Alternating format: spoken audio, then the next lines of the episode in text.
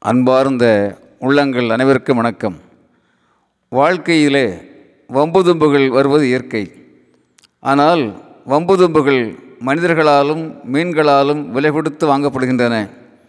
தேவையில்லாமல் வாயை திறக்கும்போது தூண்டில்களிலே மாட்டிக்கொள்கின்றன மீன்கள். தேவையில்லாமல் வாயை திறக்கும்போது துன்பங்களிலே மாட்டிக்கொள்கின்றார்கள் மனிதர்கள் பேசுகின்றது ஓர் அனுபவக் கல்வி. நண்பர்களே உலகத்திலே சண்டை சச்சரவுகள் ஏன் ஏற்படுகின்றன என்று ஒரு பெண்மணிக்கு நீண்ட நாளாக ஒரு சந்தேகம் இருந்து வருகிறது. அது பற்றி பலரிடம் கேட்டு பார்க்கிறார். திருப்தியான பதில் யாரும் சொல்லவில்லை. ஒரு முறை நன்றாக படித்த ஒரு ஞானி அவர் வீட்டுக்கு வருகிறார். வாசலிலே நின்று பிச்சை கேட்கிறார். ஐயா உலகத்திலே சண்டை சச்சரவுகள் ஏன் ஏற்படுகின்றன? என்று அவரிடம் கேட்கின்றார் அந்த பெண்மணி.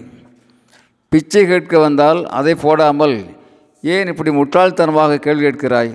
உனக்கு வேறு வேலையே இல்லையா? என்று கோபமாக கேட்கின்றார் ஞானி வேண்டுமென்றே. கோபித்து கொண்ட அந்த பெண்மணி வீடு வீடாக பிச்சை எடுக்கின்ற உனக்கு இவ்வளவு குறும்பா? நான் என்ன முட்டாளா? உனக்கு பிச்சையும் இல்லை ஒன்றுமில்லை வெளியே போ என்று கத்துகிறார் அந்த பெண்மணி.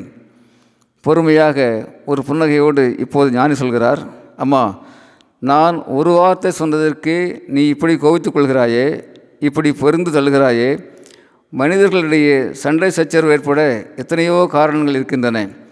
அதில் முக்கியமான ஒன்று வாய்ச்சொல். அதை உனக்கு புரிய வைக்கத்தான் நான் செயற்கையாக உன்னோடு கோபித்து கொண்டேன். உனக்கு என்னுடைய வாழ்த்துக்கள் என்று சொல்கின்றார் ஞானி. அந்த பெண்மணி அவரிடம் மன்னிப்பு கேட்கிறார் அன்பாக பிச்சுக்கிடுகிறார் வாழ்த்து பெற்று மகிழ்கிறார்.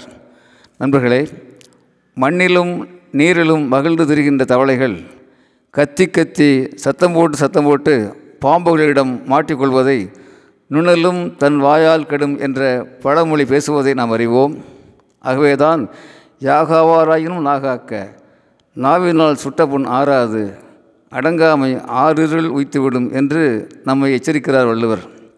மேலும் அடக்கத்தை விட சிறந்த செல்லும் உயிர்களுக்கு வேறு இல்லை என்பதை உணர்த்த வள்ளுவர் சொல்கிறார் காக்க பொருளா அடக்கத்தை. ஆம் காக்க பொருளா அடக்கத்தை ஆக்கம் அதனின் ஊங்கு இல்லை உயிர்க்கு காக்க பொருளா அடக்கத்தை ஆக்கம் அதனின் ஊங்கு இல்லை உயிர்க்கு என்றும் உலகத்துக்கு உணர்த்துகிறார். உணர்வோம் அடக்கம் கற்போம் பயனுடைய சொற்களை சொல்வோம் ஐம்பொறிகளையும் அடக்கி இயல்பாய் மகிழ்வாய் வாழ்வோம். நண்பர்களே அடக்கம் கற்போம் பயனுடைய சொற்களை சொல்வோம் ஐம்பொறிகளையும் அடக்கி இயல்பாய் மகிழ்வாய் வாழ்வோம். அன்புடன் அரங்ககோபால் இயக்குனர் சிபிஐஏஎஸ் அகாடமி கோவை.